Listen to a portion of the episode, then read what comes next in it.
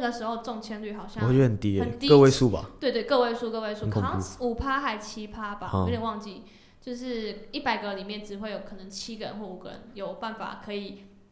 认购那个 IEO，、嗯，对。然后我就是那个幸运儿，我我哇我十千中两千，跟我的很我那个佛真的非常的幸运。哇然后它开盘大概有五六倍吧，嗯，所以我发就财了对我真的是赚的，就是嗯。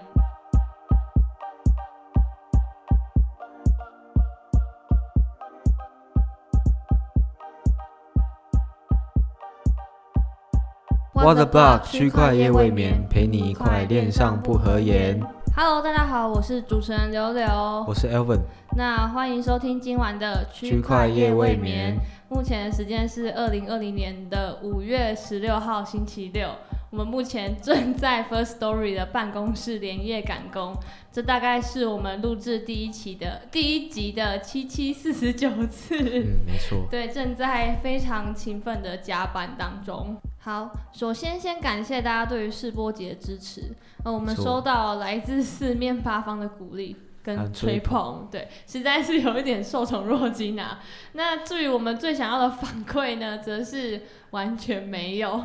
嗯，对，大家的那个建议还有意见，好像大部分都跟我们的声音有关，对对对然。后没有跟我们想要讲的主题有大关，这大样。家说你的声音很好听，然后嗯我的好声音很好笑， 好，谢谢大家。那其实我们就是。嗯，很想要知道大家还有对于什么样的主题有兴趣，那就是欢迎就是留言啊，或者是私讯给我们，让我们知道这样。对，那对吧虽然收到吹捧啊，是非常开心，没错。不过还是真心的希望大家可以给我们一点有实质性的帮助的建议。对，拜托拜托。那今天是正式的第一节，我们将为大家介绍在币圈各种花式圈钱的招式。哦，嗯没没有没有没有，是代币募资的不同形没式。错。对，那不知道大家对群众募资有没有一些概念？比如说最近很红的阿迪跟聂永真等人在泽泽平台上面推出，他们想要刊登到《纽约时报》全版的这个募资专案，就是透过群众各自出资，使整个计划能够顺利的进行。这样，那公众募资的这个方式呢，曾经也在虚拟货币的这个产业非常流行。嗯，尤其是在二零一七年底的时候，当时可以说是因为代币募资而掀起了整个币圈的热潮。好，那代币募资其实在币圈又称为首次代币发行，那它的名字叫 Initial Coin Offering，那我们都叫它是 ICO。那其实大家就可以视为说这是虚拟货币版本的 IPO。那一般公司行号呢，透过 IPO 上市，让民众可以透过法币去做购买股票的动作嘛。那如果对这间企业或者是产业有信心的人呢，自然就会想要去购买，当一个早期的进场者。嗯，那在当时呢，ICO 也是扮演着这样的一个角色。甚至呢，在高峰的时候取代了传统的 VC 啊，还有群募平台这些呃角色这样。那它让每个都每个人都有权利去使用自己的虚拟货币做投资。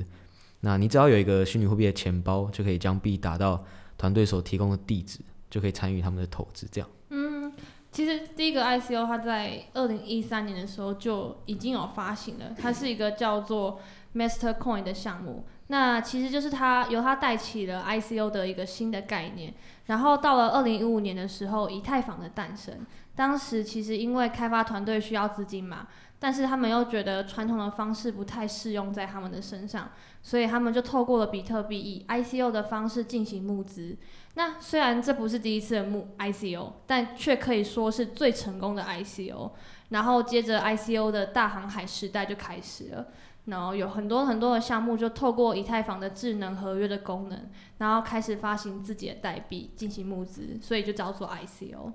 那大家一定会想说，如果不是像一般企业有财报啊，可以去参考他们的一些盈利或者是其他嗯数字等等的，我们只是简单的透过官方网站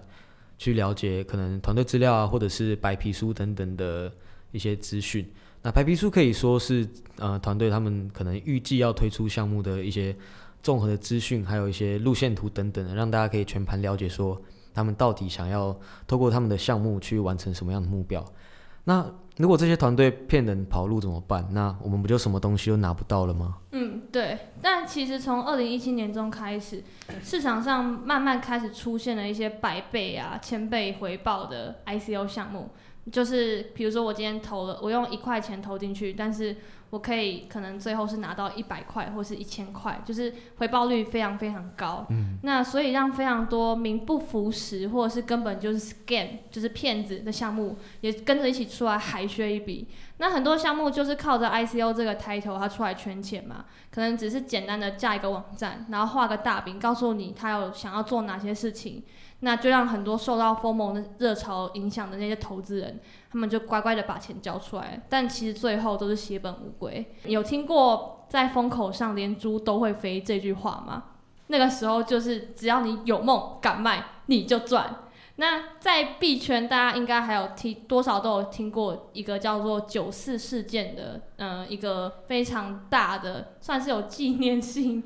意义的一个事件吧。嗯对，非常轰动那时候。对，那其实当时就是受到中国政呃，因为中国政府注意到了这个过于疯魔的热潮，所以他们下令把 ICO 定义成非法的公开融资，所以其实，在当时造成了市场上的一波恐慌大逃杀，然后市场就开始逐渐趋于冷冷静了，然后走向衰退。但是在一八年，就是二零一八年初的时候，还是有蛮多 ICO 项目出现的，每一周大概都还是有一百多个新的 ICO。那到了二零一九年的时候，就真的变得慢慢的没有人玩了，然后他们的流量也就是慢慢逐渐趋于归零。对啊，其实到现在都还是会有一些 ICO 啦，只是当然数目啊，还有他们募到的一些价值就没有以前那么夸张应。该是很难募到钱啦。对啊，现在记得当时都会去看很多 ICO 的评级网站，嗯然后，ICO rating 之类对的。对嗯对对对，但是现在根本就没有再听到这些网站的啊出是现。嗯是是，那其实我们可以说，ICO 这个热潮确实让大家看到了，嗯，比起以往，可能公司要面对 VC 啊，或者是投资人、募资平台，然后或者是 IPO 等方式，更快速然后有效率的方式进行募资。那团队就不需要准备那些很冗长的文件去做申请。那投资团队项目的这些民众呢，也只需要一个虚拟货币的钱包就可以去操作这样。嗯，只不过缺点就是说，嗯，大部分项目甚至没有产品，那就是单纯卖一个梦想就出来募资，嗯，那甚至造成就是后来非常多恶意的团队出来圈钱，然后让大家血本无归。那因为当时各国对于这一类的行为，嗯，都没有相应的监管法规可以去控制或者是限制，嗯，都很不成熟吧，对。对吧、所以常常赔钱人就只能自己摸摸鼻子啊，然后就也没有办法得到任何的赔偿。对对对，但是就是只能说这种 ICO 就是它的风险很高，但是回报率也是相对的高、对啊，真的。很恐怖。对，就是看你有看你的心有多野，对啊，如果你赌对了，那嗯，你可能真的就退休了吧。对，一次就可以让你退休。对啊，对。那除了 ICO，那其实它还有一个最近在市场上也非常火热的名词、嗯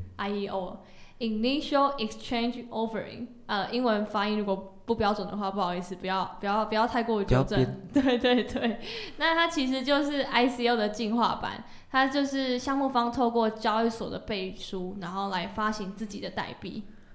那其实第一个 IEO 其实发行在就发行在 ICO 的末期，大概就是二零一七年底十二月那时候，是由币安交易所来推出，他们接连推出 Gifto 还有 Bread 这两个项目。嗯那其实应该嗯蛮、少人有印象的，那因为可能那时候大家就已经身心受挫了，被 ICO 霸凌，嗯那所以他们也不会想要在这个新的模式去投入自己的币去做投资这样。嗯那其实会火红，就是一直到二零一九年去年三月的时候。因为 BTT 这个项目重新掀起了哦我 IEO 的知热道潮，这样、这个超级有名的，那个时候我有想要 抢，但我抢不到。对，那时候一开始还是用抢购的这个方式。那如果大家如果有在网络上下载影片啊，或者是游戏，应该都会听过 BitTorrent 这个网站，那就是一个 P2P 的呃下载网站这样。那 BTT 就是他们所推出的这个项目，当时只花了大概四十分钟就募资了七百万美金的价值，哦，真的假？这么夸扯的吗？对啊，非常夸张，哦七七七百万美金大概是两亿一千万台币。对，，两亿多台币。哦，难以想象，难以想象。一般小韭菜可能真的没有办法想象。那个这么大的体量金额体量这真样的很大。对，那也是因为这样，就是开始带动了其他交易所也跟进推出这样的一个募资平台，像是火币有推出火币 Prime，那 OK 有推出 Jumpstar 等等的这些 IEO 平台，那进而带动二零一九年整体啊、呃交易所平台币的涨幅。嗯，因为嗯后来就是演变成是说，嗯大家要持有交易所的平台币才可以去参加 IEO 这样。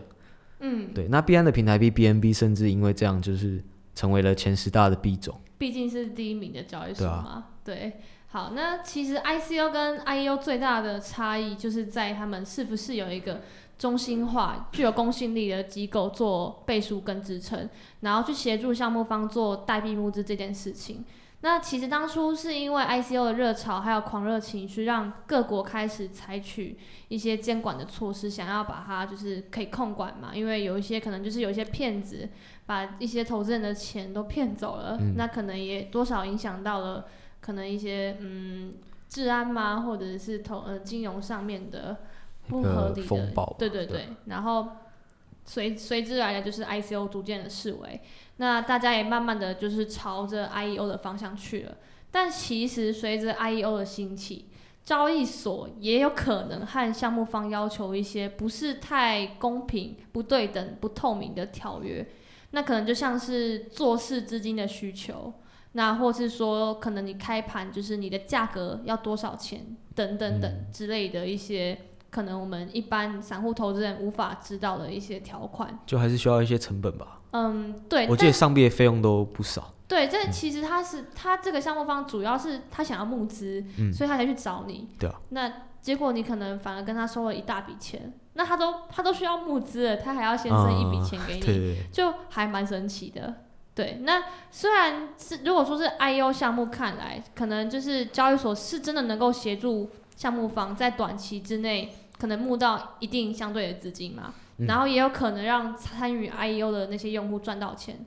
应该目前就是大部分的 IEO 都可以赚到钱嘛，对都是正报酬的。对，然后但是长期看来，就是不论是对于项目方或是投资的散户，其实这个这个样子是不太合理健康的。嗯而且区块链的价值就是在于去中心化。那对如啊果说你今天还需要一个中心化的机构背书的话，那是不是这个理念理理念就有点背道而驰了呢？ 对啊，就可能不会是大家所乐见最完美的一个形式吧。好，那提到大家可能最最对大家来说最亲近的 IEO 好了，那嗯，Laura，你是不是最近也有靠币安爸爸就是赚了一笔小钱这样呢？确定要在节目上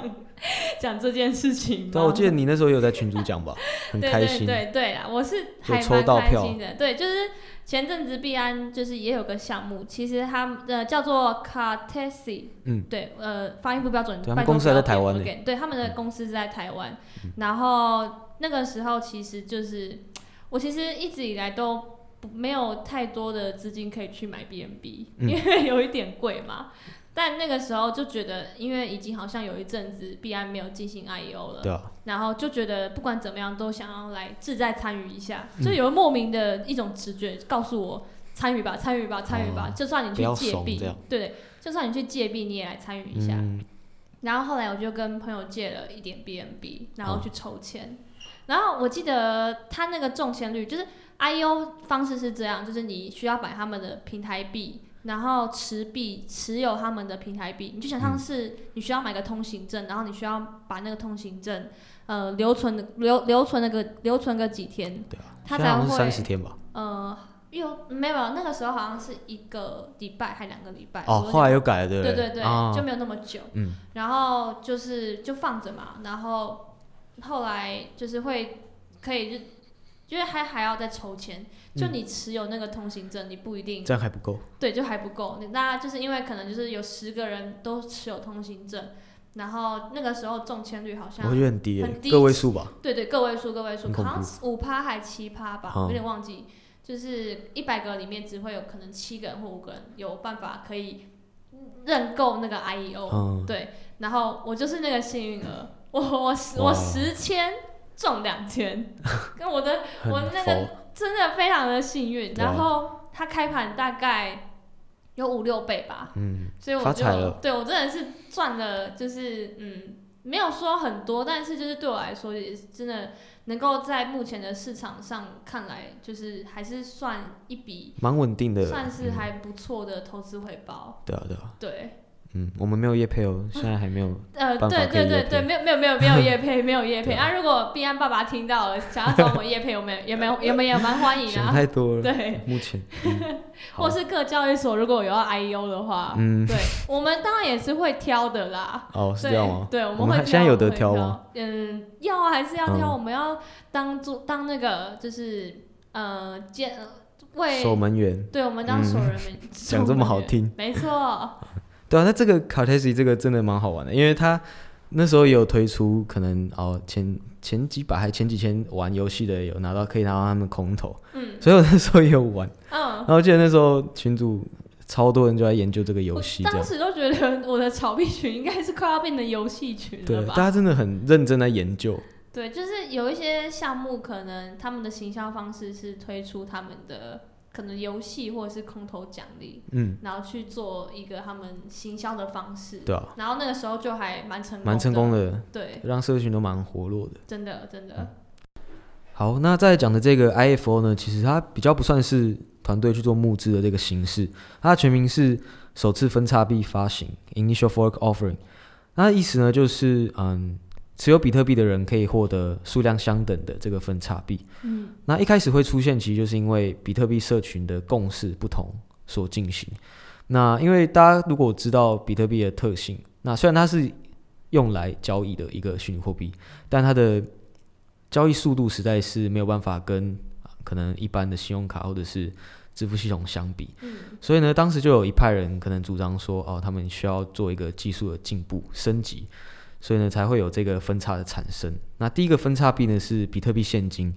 大概是在二零一七年的八月所分叉出来的。那它也是现在还活着的少数的分叉币之一，这样子。哦，真的假的？那也太扯了吧，不就发大财？对啊，所以那时候就是变成很多人，你可能啊、呃本来只有比特币在你的钱包里，嗯那可能就是一夜之间可能多了很多很多币，几不一样万的币哦块、几十万块哇价值的这么多了其吗，他新的币这样子。哦。这币圈好像真的还蛮容易捡到钱的哦。对，但就是看你啦，嗯嗯，通常就是要忘记才会捡到钱。嗯，对。那、对如果一对直挖在手上就赔光好，这样像是，好像 是，嗯，对啊，就是墨菲定律。对，那所以呢，后来就是造成有很多投机的团队看到这样的生态，那他们就想要打造属于自己的分叉币这样子。嗯哼，那期待可以透过比特币的这个声量，将自己创造的新的代币的价格，把它的价格给炒作上去这样。嗯，那当时甚至有一些很瞎的名字，像是比特币上帝啊、比特币披萨这种名字，比特币上帝，对吧、不比要特怀币疑，披萨。他是哪？ 他是想，他是多爱想要把比特币拿去买披萨我？也不懂 啊，反正当时就是有很多这种项目，然后可能也真的有成功的推出让大家持有，然后大家看到哦有这个新的价，有新的价值的这个代币，就想要去交易所把它卖掉嘛。呃，可对是啊每一种就是 fork 出来的代币都有价值吗？不一定啊，嗯，应该大部分都归零吧。我像我就没有再听过刚刚那个两个比特币上对啊帝跟披萨。对这个名字的下场也可想而知啊， 你说变成披萨可能吗？对，可能连披萨都不止，好惨哦！那对啊上帝呢？他有变上帝吗可能啊、可能变不知道什么冤魂之类的吧。 ？OK，了 解。我觉得还蛮神奇的，对这啊种这种很酷方式真的在现实，在我们一般的生活中应该很难以去想象或理解吧。对啊，就像你现在你你在股票股市开户，嗯，那你也不会突 然就是多了拿到其他公司的股票吧，这种嗯感觉。嗯嗯，嗯对，蛮神奇的。对啊，因为为这些团队就是可以透过他们也不用另外打广告，因为他们的名字就是有比特了，所以对他啊们对他们来说，他们哦是不可是以很像那种旗舰公司或者子公司的概念？对他啊们可能就是想要用这种方式去博得大家的眼球，这啊样哈啊哈，到对现如果是现在看来的话，就很像盗版的啊，就盗版对啊的东西山寨啊对，就山山寨版的比特这样嗯，这种感觉。有嗯点有趣啊，是有趣的。没没有靠到，我没有我没有玩到这个，但是我觉得那个时候应该也是蛮多人因为这个发家致富的吧。对啊，对啊，对啊。如果拿到比特现金，那也是蛮蛮恐怖的感觉。嗯对啊嗯嗯，好，那最后就让我们来为大家解释一下，还就是在民间 流传比较多的 STO 吧。那可好能也、这也是可能是更多人关注的一块啊。哦嗯 STO 顾名 Security Token Offering， 证券型代币发行。其实白话来说，它就是有法规监管的代币募资，那它又可以说是数位版。数位资产版本的 IPO，嗯，那 STO 的起源，它其实是因为 就是世界各个国家嘛，它为了要阻止 ICO 的乱象乱象，而开始制定了一些相关的法规。那而且它开始就是严格的监管了所有的 ICO，就是可能像是这这这这这个礼拜还蛮红的，就是 Telegram 嘛、嗯 t e l e g r a m 它被禁止发行了吧？对，因为 Telegram 就还是 ICO，对，而且对啊它是一个非常大型的对，它嗯 ICO，募了十七亿，是的，它被喊停了，喊停了。对啊，对，然后但是新创团队在新创团队的募资其实需求还是非常大，但他们又必须要找到一个方法，可以同时满足新创团队募资需求，又可以同时保护投资人的募资方式，所以就衍生出来需要一个合法合规、能够被监管的代币募资形式。那么介于 IPO 跟 ICO 中间，那就是证券型代币发放 STO，它就是相对来说比较适合的解决方案。那其实各国面对这个证券型代币发放的态度各有不同。那除了现在中国还是完全禁止相关的金融活动之外呢，在美国啊、加拿大、香港、新加坡、日本等这些国家，都已经有制定了相关的法规。那甚至有许多公司已经成功的进行了 STO。那嗯目前第一个 STO 的募资案就是由新加坡的 One Exchange 这个交易所完成的，嗯啊，发行方就是呃为新加坡的一个资产管理公司这样。那另外一个比较有趣的案子就是，它是由美国互联网的零售商叫 Overstock，他们在去年六月也是成功发行了这个呃证券型代币。那他们是由呃在美国一个特别处理这样子服务的证券型代币的新创公司叫 T Zero 推出了一个呃上上币的平台去上架的这样子。 T Zero 是 x T Z 吗？对吧？是吧？就是代币那个代币，如果说是币圈代币的话，就是好像不一样，样哎、不一样哦。 x XTZ 银是 Tezos 哦，对啊，哦，所以不一样。我一直对以为，我一直会把他们，啊、对，对啊它的名字长很像对。对对对对，对啊好好好，这个好像就是是哦我个证人券的型代币的平台，哦，懂懂嗯懂，对好，个但人我觉小得问题解对啊决，，大家应该也有这个疑虑，嗯感觉很像。对，那其实 Overstock 他们本来也有自己的股票，那就是上上市在纳斯达克这样，所以呢，他们就是等于说提供了两种不一样的形式让大家去购买。那嗯如果你是在币圈有虚拟货币的，就可以买他们的证券型代币；嗯那如果你是在传统金融市场的，就可以去买他们的股票这样。嗯哼嗯那把场景拉到台湾呢，在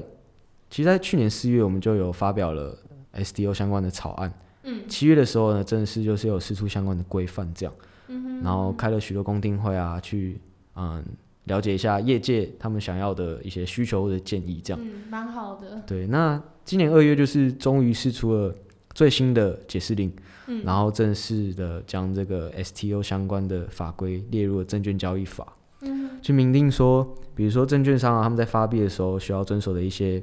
呃反洗钱的标准，嗯，然后投资人呢需要达到什么样的条件才可以进行这样的投资，这样。嗯那另外呢，在经手这些服务的交易所也需要去遵守一些嗯标准，这样子。那虽然目前看起来证券型代币比照证券法的严格标准，对于想尝试 S S T O 的新创公司以及投资人来说，没有到非常友善。嗯因为我记得要去参与这个形式的嗯投资人，好像要具有一定的资产，嗯，对，它的对标准就我记得偏感，高了，嗯，还蛮高，好像是两千万还三千万。反正就是至少百万、千万等级以上的资产。对啦，嗯可能就是台湾地主名单之类的啦。 对，而且好像也不能投太多钱。 呃，好像是对10万好像吗都有限制。对，那这个情形对于币圈的大家来讲，应该非常的不习惯，因为其实，嗯，可能投个几万、十万，在币圈来讲算正常。嗯，就是可能还几千几万欸。对，尤其对于大户来讲，对啊，他们对可能对于自己想要喜欢的项目就投可能哦几百万了这对样。啊对啊，就是几百颗以太那时候。嗯，对对对，对啊，所以在某些条件来说是算非常严苛吧。那其实，呃，整体来讲，其实这也是一个好机会吧，就是让原本就领有证券牌照的证券商啊，还有合合格的投资人，他们会是一个可以就这样子踏入区块链领域的一个机会。对啊，就是说实在，如果说，因为现在在台湾，可能一般来说，大家对于嗯，区不论是区块链或是 STO，都是比较可能陌生或是负面的形象，嗯对就是烙印在他们的心中。嗯毕竟新闻嘛，新闻过度的， 就是渲染，渲染就负面的消息，嗯然后就是，然后我们也很难的去让真的让那些不了解的人能够用正确的方式了解我们在这个行业学到的一些知识或者是新的东经验。西这样。对，嗯那如果说就是因为是毕竟是法规嘛，法规等于政府背书。嗯那如果说是以这种方式的话，我觉得对于那些在圈外的人来说，就真的是一个蛮好的让他们进来的管道。嗯，至少对他们来讲，就是可能不会有那么多担心的地方。对，但我觉得就是更多的可能是比较像是我们这一种散户投资人吧，嗯，就可能我们平常是玩股票，或者是呃炒炒币，甚至是你连可能因为买股票有它有固定的那个限数量的限制嘛，嗯，就是你可能也买不起那么多股票，你也变成需要去买零股之类的，嗯，但我觉得对于 S 呃，就是跟 STO 来比的话，就是我呃 STO 跟 ICO 来比的话，嗯我们韭菜一定还是会选择 ICO。哦，对，虽然说它对是有法律监管的，嗯，对，但我觉得就是币圈这种去中心化的精神，就我个人真的很喜欢这东西，所以我会一直拿出来讲。嗯，就我觉得，虽然说虽然说有法律保护你，但是如果说你可以更正视你自己每一次的投资的选择，那才是你本来就该做的事情。哦，就是你对喜对欢对这种真正由自己去掌握整个过程这种感觉。对，要对自己的选择负责任。嗯对，对啊，好，那最后就是稍微简单做一个小小的总结。其实 ICO、IEO E 跟 STO 这三种模式，并没有说哪一个方式是最好的，因为像是大家可以去承担风险的能力，嗯还有喜欢的方式，其实都不太一样。那对，像是 ICO 呢，其实就像 Laura 先前讲的，我们就是真正的利用呃自己手上持有的虚拟货币去做项目的投资，比起 STO、可能相对的比较绑手绑脚一点，因为就是透过政府的监管的法规去控制整个过程啊等等的。那其实控制归控制，也不能保证是说项目团团队在推出这些币之后，真的会怎么讲，有做到他们先前所答应的遵事守情。承诺啊，遵守承诺。对啊，嗯，一般的项目团队如果没有法律的强制规范，其实真的就是嗯自由行政吧。但是对就是又会有很多，毕竟是新创公司，嗯就是如果说我们都以新创公司来说的话，就是新创公司一定也会遇到很多的问题，对啊，或是就是可能做了一阵子之后，发现跟想象中的不太一样，那可能嗯就不了了之。对啊，那当初投资的这些投资人就嗯就不知道要怎么样给他们一些交代。对啊，像是嗯，币圈很多项目都会有一些 roadmap 嘛，就是他们会推出他们的时程图。然后像先先前我就听说，是不是有一个项目它就是 呃只有发衣服哦，然后啊、甚至也没有到你说某 D，然后 F，然后 T，对，他就是拖了已经好几年了， ，Definity，然后到现在其实根本就没有什么实质的进展。嗯，也就是说，其实这对些啊模式都没有办法完全的保证说，嗯，大家一定会在这个团队得到些什么。这样，对，说实在真的是很难说啦，很难，嗯嗯，很难确定。对啊。但就是一样，嗯，每个模式就是可以，大家可以去嗯参考说，比如自己的风险承担能力，比如说像 ICO，它就是一个嗯风险算是最高的一个投资模式吧。对，因为就像大家就是把自己当成一个 VC 这样 子，就是我们第一集的第时候零集讲提到的，哦，对，第零集，对，那 VC 其实他就是做做的那个行为，就是他们要完整的去研究整个项目，比如说团队背景，嗯然后投资机构，先啊，或者是他们的顾问等等的人物，然后再来就是针对这个项目他们既有的一些社群啊去做呃尽职的调查，他们叫滴滴这样。对，那所以，身为 ICO 的投资者，自己也要嗯，要有一个怎么讲，去查资料的一个责任或者是义务吧。对，但其实你又很难保证在网络上，呃，嗯或者是说你可能只呃日常生活去查询到的资料都很难都保是证正都确是的嘛正确的。对，对对因为有可能会被乱带风向还是这对，样。但但这个这个在传统的股票市场上其实也其还实是也也有啊，的对啊，就是对存在的资讯不对等的问题。是就是大家就是像我们之前有说过，区块链只是一个媒介吧，它没有办嗯法确认你的资料来源是否是正确正确的。对，嗯就是一个呃，你必须要懂得去如何善用它的工具。对，就还是要有一个嗯，自己要去做选择的这个呃能力吧，不要就是嗯只是盲目的跟从、市面上大家在讲什么就去跟风这样。对，就是要对自己的选择负责啦。嗯然后在做任何选择之前，都必须要三思而后行。嗯，对，在对自己喊话当 中你说爆仓的部分吗？之类的，就是我就是个华丽、不断华丽登场的韭 菜。嗯，是。 对，其实这真的是很需要学习的一个过程吧。对啊，但我觉得如果说就是，毕竟呃，金融世界就那样吧。如果说有一个非常创新的模式可以颠覆整个世界的话，那我觉得是，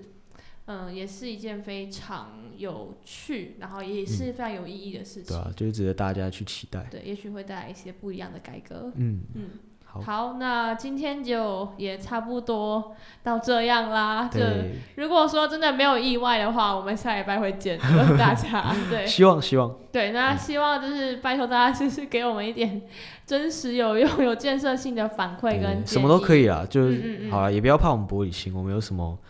缺点啊都可以讲出来。对，那或是说觉得我们讲的可能有点太艰涩难懂，嗯那想要我们再更白话一点解释一些东西的话，也可以告诉我们，让我们对知道。嗯，对，那也拜托大家多多分享给身边周遭的朋友，对啊，嗯赶快把他们推荐入拜托坑。嗯拜托。